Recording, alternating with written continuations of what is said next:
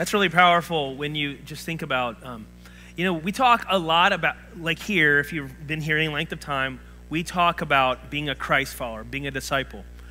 And one of the things that's so essential about CR or some of these other ministries, AA, MHS, Men's Healthy Sexuality, that we're really um, focusing on is a lot of times before we can even really grow as a disciple, we got to get healed. Sometimes some of our minds and our patterns and our hurts, habits, and hangups run so deep that there's brokenness that's in us that the Lord just clears and starts healing a lot of that clutter, and then we can enter into a life of healthy discipleship. So, really, this is one of our first on ramps to becoming a, to becoming a disciple. So, if you're wondering if it's for you, if you have a hurt or a habit or else a hang up that you are really having a hard time moving past, come check it out. We aren't here, it's not a, it's not a scarlet letter to need help around here. We're not that church because we all, we all need help. So, um, well, hey, it's so good to be with you in person on, and uh, everyone joining us online today. My name is Ryan. I'm one of the pastors on staff here, and I'm gonna I'm gonna pray, and we're gonna jump in to, if you can believe it or not, week 15 of our Things Can Change series. So, Jesus, we thank you. We thank you that you are with us. We thank you that things are changing. We thank you that things can change. And we thank you that things will change if we just say yes to you. Wherever you are speaking to us in our journey, maybe at the beginning or the middle, the end, or we're coming back around, we thank you that you're a God who loves us. And we bless you and we just thank you for that sweet time of worship today. In Jesus' name, amen. Let's hear it for that worship team. They've never played together all them to, before. so I got the dreaded call on Friday morning, Lucas, or text, uh, Lucas, our worship pastor. He, his whole family has been, their insides have not been like agreeing with them. And so they're, they've been very sick. And he's like, I don't know if it's going to work. And do you want me to come? I'm like, no, please stay home. Everyone else loves you. And just, you know, uh, puke face emoji. And sorry this is happening like I love emojis just because like sometimes stuff's lost in text. So know, maybe I'm like a seventh grade girl, but um, that's what I put to him. and so this team, my dear buddy Ray and Tommy and Emily and the whole uh, like the usual suspects, thank you. You guys, were, it was beautiful, it was worshipful, so thank you. Um, really quick update. Our friends Kuzan and Clarine Vandenberg are in Latvia now. They're there. They passed customs and COVID customs and world customs, visa customs. Um, so they're there. So the first Vineyard Church in Latvia is underway. So we'll be giving you updates and you'll be hearing from them soon. So yeah, so thanks for the prayers and the gifts and all their stuff. And it's really, it's really exciting. These guys, what the Lord's called them to, there's been so much opposition and uh, it's a huge sigh of relief that they're there. So we are in week actually, we're in week 14. Sorry, this is week 14. Good Friday is 15. So this is week 14 of our Things Can Change series.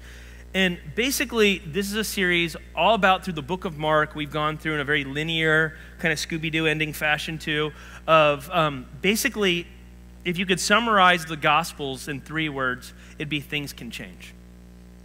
And so we've been focusing on these kairos moments, these aha, these kind of pivotal catalytic moments of where things can change if we'll just lean in and respond to Jesus. We see sometimes where people didn't respond and the bad changes that followed. We see some people that just walked away, and we see other people that leaned in and God changed some massive things.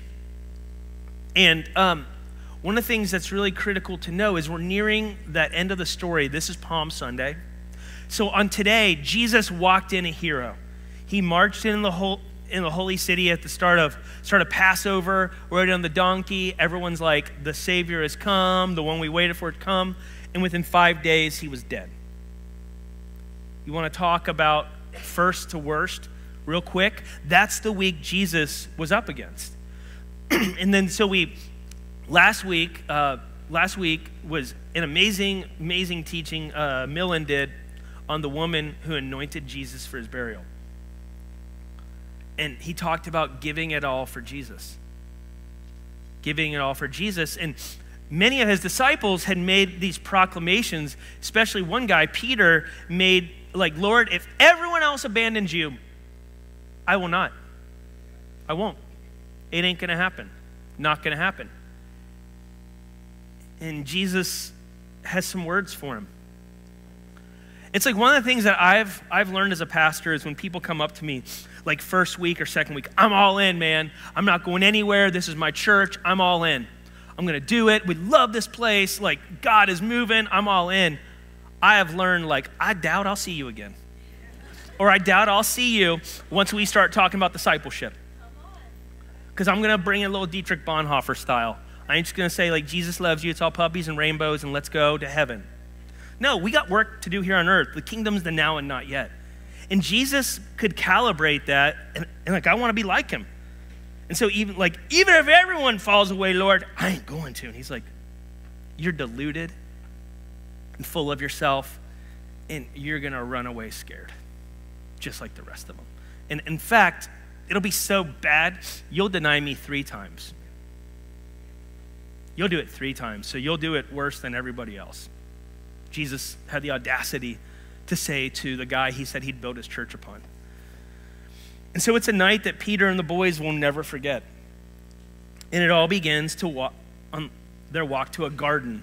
If you show that picture of Gethsemane, uh, Gethsemane is kind of this famous garden because it's where Jesus prayed what I would say is called, what I would call the, the Lord's Prayer we a lot of times call the Our Father art in heaven the Lord's Prayer. I think that's the disciples' prayer because the disciples said, Teach us how to pray. Here, we see Jesus praying on another level where he's praying for his disciples. So, this is the Lord's Prayer. This is the longest prayer we have in the Bible of Jesus praying. Besides his Sermon on the Mount, this is the second longest discourse that we have of just him talking about um, a topic.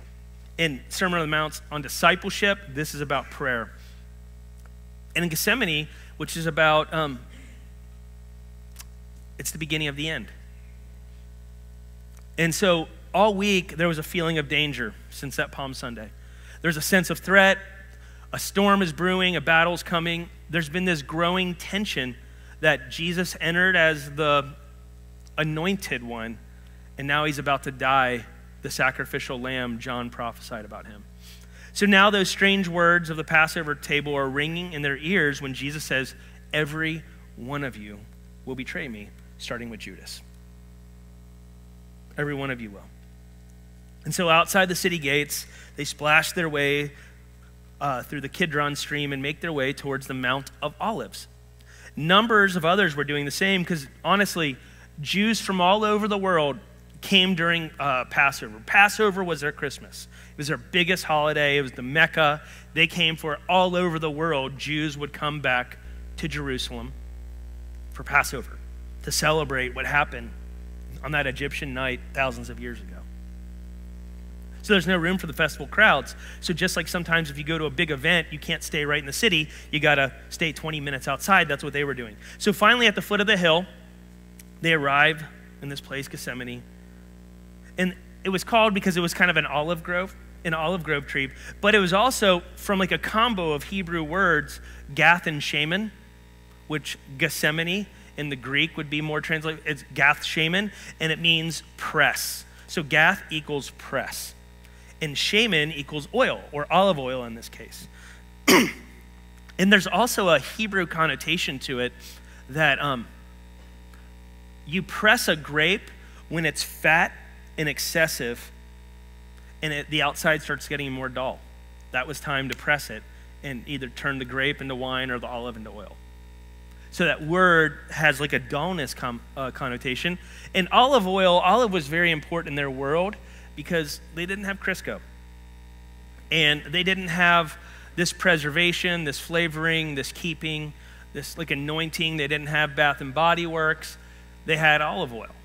And they had these different, and it was such a world that revolved around olive oil. So this would be in a very important place, and this was a significant place even before Jesus prayed this prayer there. And so on this unforgettable night, it's all about to take a turn. And two things are at work here. There's a bridge of battles, if you will. One battle's about to be lost, and another one's about to be won. The disciples are about to lose their battle. Jesus is about to win his. And so Jesus invited three guys with him Peter, James, and John. Those were his three closest of the now 11 disciples. The other eight didn't come. and we say eight plus three is 11. We know there's 12 disciples, but at this point in time, there's 11 because Judas went and became Judas. There's a reason no one names their kid Judas, okay? Like, you know, he just like Adolf, Judas, like, those are just not names flying around. And so, um, and so it was just after uh, like the anointing. And interesting how he goes to a place of oil after he just had oil poured out all over him. But it was interesting that they were all ticked because of what this lady Mary did for him. They were jealous, they were mad. And I, I, think that there was something underneath this. Do you ever give yourself license to sin because you're mad at someone else? Anyone ever got their spouse back or their parent back or someone back like, well, since you did this, I'm going to do that. Since you do this, I'm going to do that. Well, hey, since you're not giving me what I want, I'm going to go do this. Since you're not behaving how I think you should, I'm going to respond to you however I want to. And I'm going to call you names that are tragic and terrible just because you hurt my feelings. That's kind of what seems like happens here. Like the disciples are all kind of letting themselves off the hook because they were very upset at how Jesus behaved towards Judas and how Jesus behaved towards all of them, calling them traitors. You're going to desert me. So there was this thing, they were not happy with Mary. They didn't seem to be happy with Jesus. And there seems to be this undercurrent of, well, because you did this, I'm going to do that. And we see this with the first people, right? Adam said, Well, when God said, Adam, where are you? You know, what do you do? He's like, Well, this woman you gave me, she ate it and said it was good. And since she did it, I, I said, I'm going to do it too. It's like the first sin, really, out of Adam Eve's was, was disobeying God. Adam, really, his second sin was blaming Eve. And I know so many times in my life I've acted wrongly or sinfully because of someone else's behavior. I've given myself license to act, say, do so many sinful, awful, stupid things because of someone else. I link my obedience to other people's treatment of me instead of Jesus himself. And Jesus now goes a little further. He tells the disciples, He says, I want you to wait here. We're going to pick up and read Mark chapter 14, verse 32 through 42. So they came to a place called Gethsemane, and he said to his disciples, Sit here until I've prayed. And he took with him Peter, James, John, and he began to be begin, he began to be very distressed and troubled. And he said to them, My soul is deeply grieved to the point of death. Remain here and keep watch which was also a like Aramaic euphemism to keep watch was to pray. He went he went a little beyond them, fell to the ground, began to pray that if it were possible, this hour might pass him by. For he was saying, Abba, Father, all things are possible for you. Remove this cup from me. But he said, Yet not what I will, but what you will. Do your will and he came and found them sleeping. He said, and he said to Peter, Interesting, Peter was the name he most often calls him. It was the pet name he gave him. Here he calls him Simon, almost like when your mom or your wife says, Ryan Lewis Snow. I've heard that a lot in my life because I was a bad kid, been a bad husband at times. I've heard my full name a lot. Jesus kind of calling him Simon here is a callback. It's like a stern. Like, Simon, are you asleep? Could you not keep watch with me for even one hour. So there was a double entendre about this watch. Jesus knew what was going to happen that the bad guys are coming and you got to keep watch. Because I got business I got to take here, here, take care of here. I got to pray.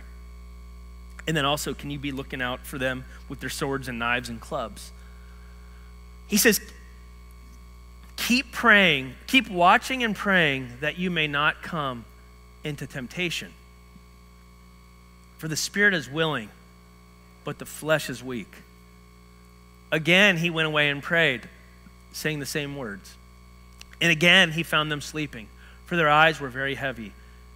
but they did not know what to answer him. And he came a third time and said to them, Are you still sleeping and resting? It is enough. The hour has come. Behold, the Son of Man is being betrayed into the hands of sinners. Get up, let us be going. Behold, the one who betrays me is at hand. And so Jesus went a little further, and it's and it's interesting. Some people read this story as if Jesus is asking the disciples to pray for him. I think he was. Like Jesus is like, you, you guys don't have any idea what this is going to be. And I think even though Jesus fore, foresaw all this coming, we even see here, like, this is the humanness of Jesus. That's why Jesus can identify with us. He's just not some Zeus up on the mountain zapping us with lightning bolts when we're bad or blessings when we need it. Is like he could I really identify that Jesus was like, God, I, I don't want to go through with this. Like a, a crucifixion, there could not be a more gruesome form of death. I mean, literally, you laid up there naked, spread out, nails through your bones or your body, wrist or hands, depending on where they did it, through your feet, and you would die of suffocation. Warm there. So a lot of times you were beaten on the way there. So literally, birds would, like says in the Bible a couple times, cursed is everyone who hangs on a tree. So Jesus knew he was going to hang up there, and birds, you ever seen what birds do to things that are dying or dead? They would come pick your flesh off. So Jesus has a, he's going to get a crown of thorns. He's going to get up there, battered, broken, whipped to a point he was marred beyond recognition, bleeding. And then you're laying up there naked. Jesus wasn't wearing a shawl around his goods. He was naked. That's how they did it. It was a total shaming, embarrassment, subjugation to basically just show, and then they just drop you in a hole. And so Jesus knew this was coming. And I know that sounds graphic, and I'm sorry if you can't handle that. that that's what happened. That's what Jesus did. And sometimes the like the truth is harder and more bizarre than fiction. And that's what these people did to kill criminals. And so Jesus laid up there like that and knew it was coming. He's like, God, I don't want to do that. I mean, sometimes in the morning, I'm just like, God, I don't even want to get up and exercise. It's going to be hard. Like, can you imagine knowing you're going to go get crucified? I mean, think of that. So Jesus is like, I want this cup to pass. And he's like, Can you guys pray? Because, like, I think Jesus is on the ropes here. I think this is a kairos for Jesus. Jesus is having one of these things where he's like, God, I don't want this. It's the one time we see him unsure. He's like, I would rather, he's like, if there's another way, I will take it. And so he wanted them to pray for him, and they didn't. See, these guys, just like us, we don't generally fall into sin all at once, do we?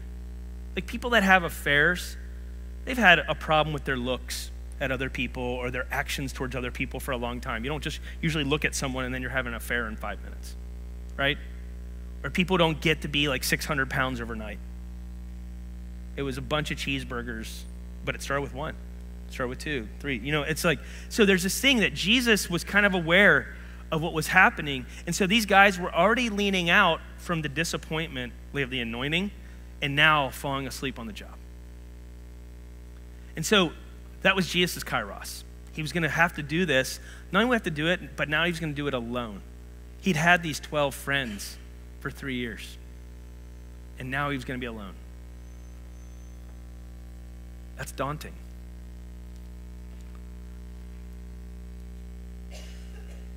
And we see Jesus, though, that the battle is lost with the disciples, but the, the battle is won on his behalf when he says, Not what I will, but what you will. So Jesus, for the joy set before him, endured the cross for us. He said, I'll do it. Since God gave him no response. Do you, some, do you know sometimes we don't see God give him any response? God gave him no response. Do you know sometimes the no responses, the things we get most mad about, are maybe the answers? There's no way around it. Sometimes it's just the way through it. That was Jesus' answer. God was silent.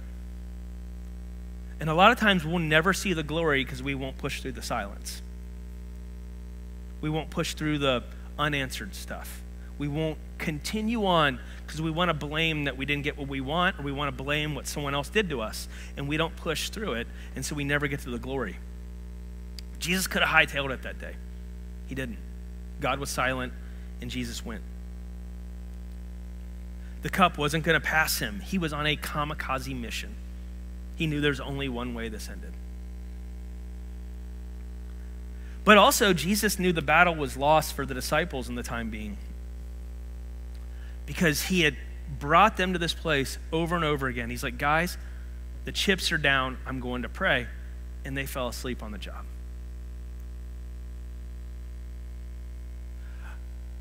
I don't know how many more ways I can say it. We'll keep saying it. But if you want to make it as a Christian and you want to have the life that you think you're meant for, that I know you're meant for, unless we start to get prayer on a deep level, you will never maximize your calling in Christ. You might get by the skin of your teeth and you might just limp in there. We'll all limp in there. But if you want to skyrocket towards heaven or you just want to like be in the back of the line, that's up to us. But the people that understand prayer, that's the game changer. Like, literally, there is nothing more important, there's nothing more fundamental to the Christian life than a regular, passionate prayer life. And, and I know that might sound hard, that might sound scary, that might sound boring, that might sound old school, that might sound needless. But that's what Jesus did. And if discipleship is the process of becoming like Jesus, we should do what Jesus did if we want to be like Jesus. Right? I mean, doesn't that make sense? Like, why would we not do what Jesus did, but then still want his results? Why would we want to have a life where, I mean, I think a lot of us, and, and like I know in my own life, how many things could have been avoided if I had watched and prayed because I fell into temptation because I didn't watch and pray. And now listen, there's going to be stuff we all walk into. Jesus could not avoid this one, he couldn't avoid it. And that will happen in all of our lives at times. I'm not saying if you pray, it'll be hunky dory and perfect. But I'm saying, but how many other Gethsemane like things could we avoid if we watched and prayed? If we just leaned in in prayer? But the disciples keep on, and it's fast approaching, and they keep falling asleep warning after warning. But instead of watching at the dark foot of the olive tree, these guys doze off again. I mean, it had been a long day, right? It had been a long day. And um, they knew some hard stuff was coming. But what Jesus says in verse 38 makes both the coming threat and the needed response very explicit. They're about to face a deep temptation. Do you know there's things in all of our lives that we cannot face on our own strength? There are things, even in the world, that'll take our lunch. But there's demonic forces. There are things more real than the things we can see that are waiting to pick us off, that are waiting to take us out. And listen, it doesn't matter how strong you are, how good you are, how virtuous you are, how moral you are, how whatever you are, if there are things we cannot face in our own strength. And that's why we got to watch and pray. Because every one of us, listen, every one of you, me, pointing this at all of us. I'm not preaching at you, I'm preaching to the choir, okay? Every one of us can fall away. Every one of us can walk away. Every one of us can give Jesus like the one finger salute and say, See ya. And most people don't do it all at once, but it's that slow, not watching and praying that causes people to back up. I think it's interesting in Romans 8 where it goes through the litany of can height, nor death, nor angels, nor demons, or anything in this life, the age to come, separate us from the love of Christ. No, nothing can. But it's interesting, he doesn't say that we can't. Jesus doesn't say that you can't, because we when, we start to when we start turning off prayer, when we start getting a little bit more muted to the Spirit, we inadvertently start turning off some of the protection, some of the guidance, some of the strategy, some of the things Jesus has for us that could fortify us. And people can walk away from God. You just can. I mean, 25 of the 27 books in the New Testament follow, talk about people falling away. You can't fall off a perch you're not already on. You can't fall away if you're not already on it. And Jesus is telling disciples, He says, Watch and pray lest you fall into temptation. He says, All you'll be scattered. And we know Judas walked away. And we know there was some real trials that came. And when we're fat and dull and full, is the time when we're most ripe for the Lord to either move or a big time loss to happen. Just like the press, the grapes, when the olives and the grapes were full, that's when they were pressed. So you might think it's all good, it's all great. And that's a lot of times when it's like we're most ready either for the Lord to prune us back, to bear more fruit, or for the enemy to try to pick us off. Because twice the pride, double the fall sort of thing. Verse 38 has been one of the most har- harrowing and meaningful verses of me since my um, early Christian life. Actually, the first book I ever read about Christianity in its entirety when I was 18 years old by a guy named Keith Green. Anyone ever heard of Keith Green? He wrote an amazing book. Actually, his wife wrote it from a lot of his memoirs. No Compromise. We got that up there. It's uh, No Compromise was this book that um, was very catalytic for me, informative in my walk with Jesus. And there was a lot of quotes like this If your heart takes more pleasure in reading novels, or watching TV, or going to the movies, or talking to friends, rather than just sitting alone with God, embracing Him, sharing His cares and His burdens, weeping and rejoicing with Him, then how are you going to handle forever in His presence? You'd be bored to tears in heaven if you're not ecstatic about God now. And Jesus is kind of saying to these guys, like, bro. And this this verse grabbed me because like um, Keith Green at kind of one of the pivotal times in his he said a little verse on the start of the chapter and said Mark 14, 38, the spirit's willing, but the flesh is weak. If we want to live a life of no compromise, if we don't want to be the casualties of the Christian life, I mean, think about the parable of the seeds. Three of the four don't make it. One never takes it. Two of them were on for a while and they just said, nah, baby, nah. The cares of this life or shallowness, comfort, consumerism, um, brokenness, maybe recovery, issues that they need, never worked through or worked towards fall off. And Jesus says, the one that produces 30, 60, even 100 fold were the ones that were close to me. On good soil, the heart that was receptive to my message, that came back again and again. And so here we see three men who have been so sure and so confident they can face anything fall away. And we see the deadly combination of human weakness and human pride. And sometimes, friends, we got to keep on, even though there's no way home. Sometimes there's things Jesus is going to call us to that we can never be the same again. There's some things he'll call you to that will, you, you can never be the same again. You can't. And you'll either not be the same again on one of two levels. Either that point in time, and this is an interesting fact about the book of Mark. We know um, Mark from early legend was written by, we think, like the rich young ruler. So early on in Mark, I believe it's Mark 10, where Jesus, this young guy, says, I've, get, I've got everything, I'll give it up, I want to follow you. What do I got to do? And Jesus tells him, da da da da da. He's like, I've done all that stuff since I was a kid. You ready to have me? You lucky dog. It's your day, Jesus. But this guy was filthy rich. Like, we're talking like Elon Musk rich. And he looks at him and says, Yo, yo, Elon. Tony Stark, Billy Gates. There's one thing you lack, homeboy. Sell everything and come follow me, and then we'll talk. It says Jesus looked at him and loved him and told him that. And the guy's like, and it says he went away downcast because he had tremendous wealth. Interesting, early legend tells it that he was the gospel writer here. And we think we he sold everything and came and followed him. But it was hard. Jesus that day looked at him and loved him. You know, Jesus is not there's there's a dichotomy that's amazing to me about Jesus. Do you know Jesus is not put off by our stank? Do you know Jesus is not put off by our worst days, our terrible lives, our busted decisions, our failures. He's not put off by it. But do you know on the other side of it that He's not impressed by you either?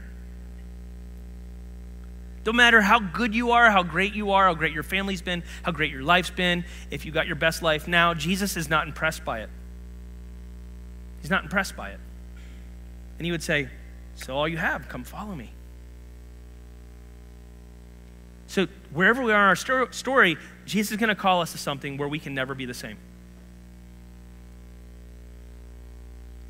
And we have to understand um, their spiritual battles. And Mark warns his first readers, and he warns us today, that facing immediate and terrifying dangers of persecution, that the same will happen to us if we don't watch and pray. So Jesus' kairos was they were all going to fall away. Ours is, if we don't watch and pray, temptation is crouching at our doorstep. Sin is crouching at our doorstep. It desires to master us. And these guys were with Jesus every minute. So if you don't think you could struggle or stumble, think again. Listen, I have walked through some stuff and I'm like, Lord, if I had just listened to you, if I had just yielded, if I had just learned sooner to pray, if I just learned sooner to surrender, to trust, to submit, to believe, how much different would my life be? How much different would, would my kids be? and my wife. And some of my sin has really hurt people. It's really hurt my wife at times. And just, what if I just listened sooner? What if I just loved better? What if I just shut my mouth and listened to the Spirit? What if I just not made that knee jerk decision? And just like them, the moment arrives and we're all lost at times. And the thing is, there will, like I said, there will be spiritual challenges, but how we face them, that's the game changer. That's the things can change changer. See, the answer is amazingly simple. If we learn how to watch and pray, people, that's the unstoppable part. Like, if you become a praying person, you become an unstoppable person. People that hear God for themselves, that can listen, that can truly open the word, that can hear the Spirit, that learn to do that, once you have that skill, you can literally be on an island or on jail or on the run, and people can take your body, but they can't swallow your soul. Because I've hid your word in my heart and I won't sin against you. And like, where else can we go? You alone have the words of eternal life. It's that type of faith Jesus wants to cultivate in all of us. And none of us is ever going to get it all right. I'm not saying just because you start to pray, you're going to get it all right. You won't. But you'll get more of it. I'll get more of it the more I'm connected to Him. He says, The sheep know His voice. We need to have a kairos that He had and that His disciples didn't have till later about prayer. To be clear minded and self controlled so we can pray. So I want to ask you, where are you most uh, vulnerable to failure in your life? Where do you feel like you're losing the battle most often? Where do you feel like you're most vulnerable? If you've never thought about that, do an inventory this week. Maybe pray about that. Say, Holy Spirit, take a journal. Really good way to pray is to just sit and listen and say, God, what are you saying to me? And read your Bible a lot because then you can filter through your voice versus his voice, the world's voice, the enemy's voice. But just say, what you, where am I most vulnerable? He'll show you that every time, not to make you feel like a loser but because if we know where our vulnerable spots are, we can fortify them. And He'll give us everything we need to fortify that spot.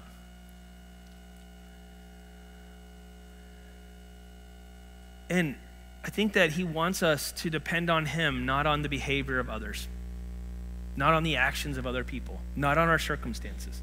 The disciples had every reason to be tired, to tuck, and to run. They had every reason to doubt at this point in time. They had seen this epic five day, like from here, you know, fall off the cliff. They'd seen it. But if they had watched and prayed, what could they have avoided? What could they have avoided?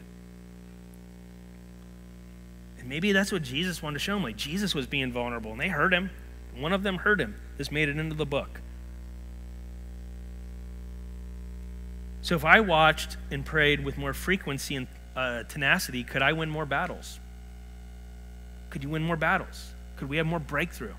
Could we have more fruit? Could we see relationships turn around?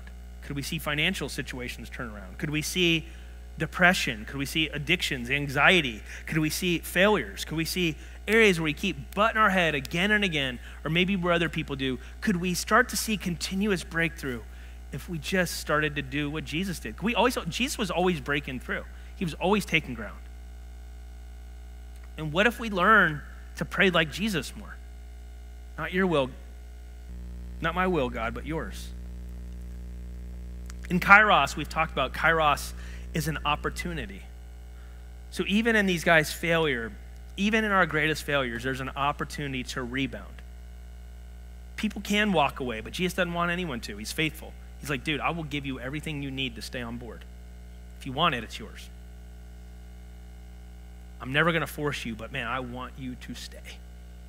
I want you close to me. I want you to not fall asleep. I want you to watch and pray with me.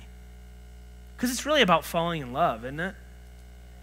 Because a lot of people, don't they walk away from marriages because I fell out of love? Well, how do you fall out of love? Is you start communicating less.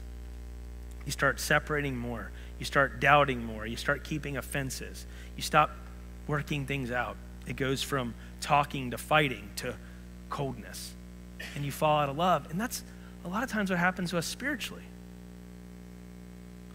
But if we just stay and we hang in there and we love and we learn and we listen to Jesus, a lot of the offenses, a lot of the assaults, those are things that don't have to break up our lives.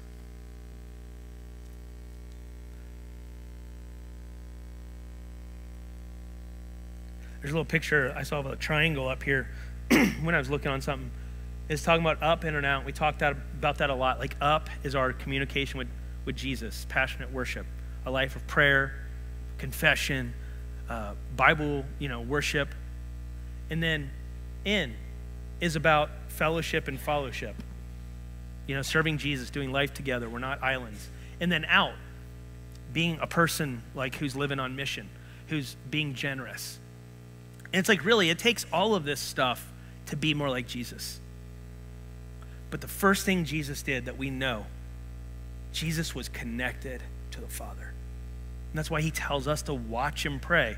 Because this will affect all of our lives. If we're not watching and praying, a lot of our relationships follow.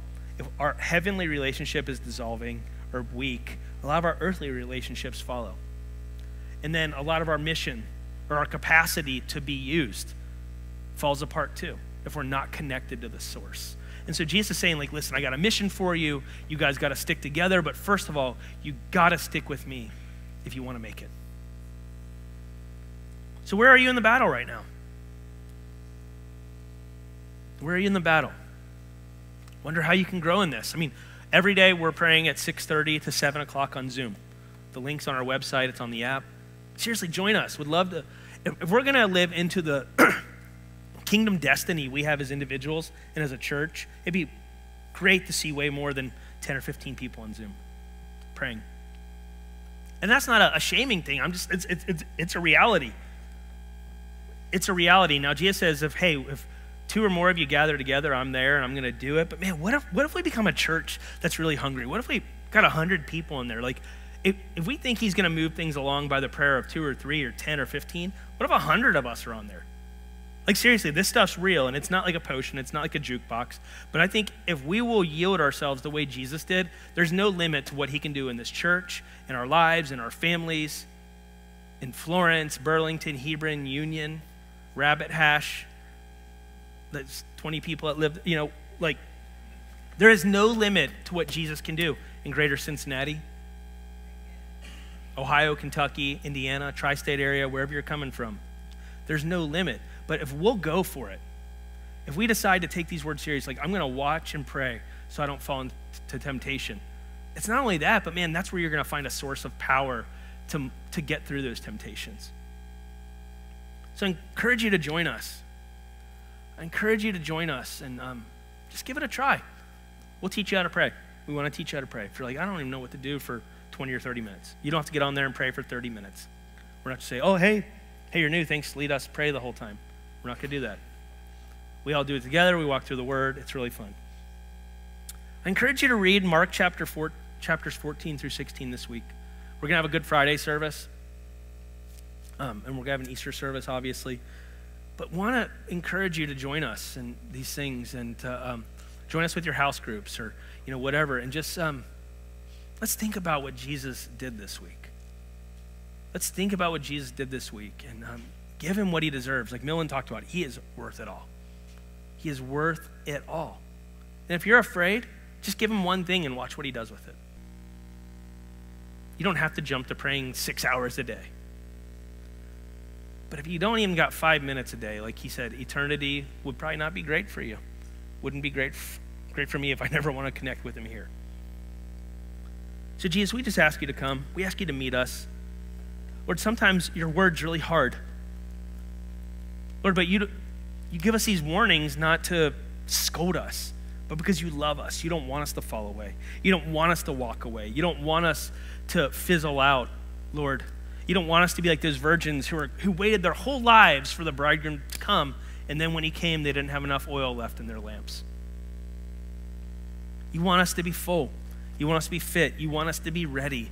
You want us to be leaning in. So, Lord, what we got to lean in to celebrate recovery or prayer rooms or discipleship or just maybe some plain obedience in areas where we know you keep calling us to follow you, Lord. Whatever it is, help us to be people that hear and obey. Long before we're ever people that share, Lord, we got to be people that hear and obey because we can't give what we don't have. So, Lord, I know none of us is ever going to be perfect, but Lord, you want us to just watch and pray because we're not perfect. And we need your strength. We need your power. We need your love to do what you're calling us to do. So we love you, Father, and we bless you and we thank you. And it's through your mighty and powerful name we pray, Father. Amen. If you want prayer, our prayer teams would love to pray with you. Um, and if you um, want to, grab an egg egg your neighbor bag on the way out. It's got all the instructions. You're like, what does that mean? You can throw real eggs at them. You know, you might come in with a black eye next week or a big bill for their car because that doesn't come off paint very easy. It's not really that. It's just a funny little thing, but it's a cool way to invite your neighbors to church. So just got it. The instructions in there. So grab one or 10 on the way out. So love you. Go sin less this week and uh, hope you have a good one.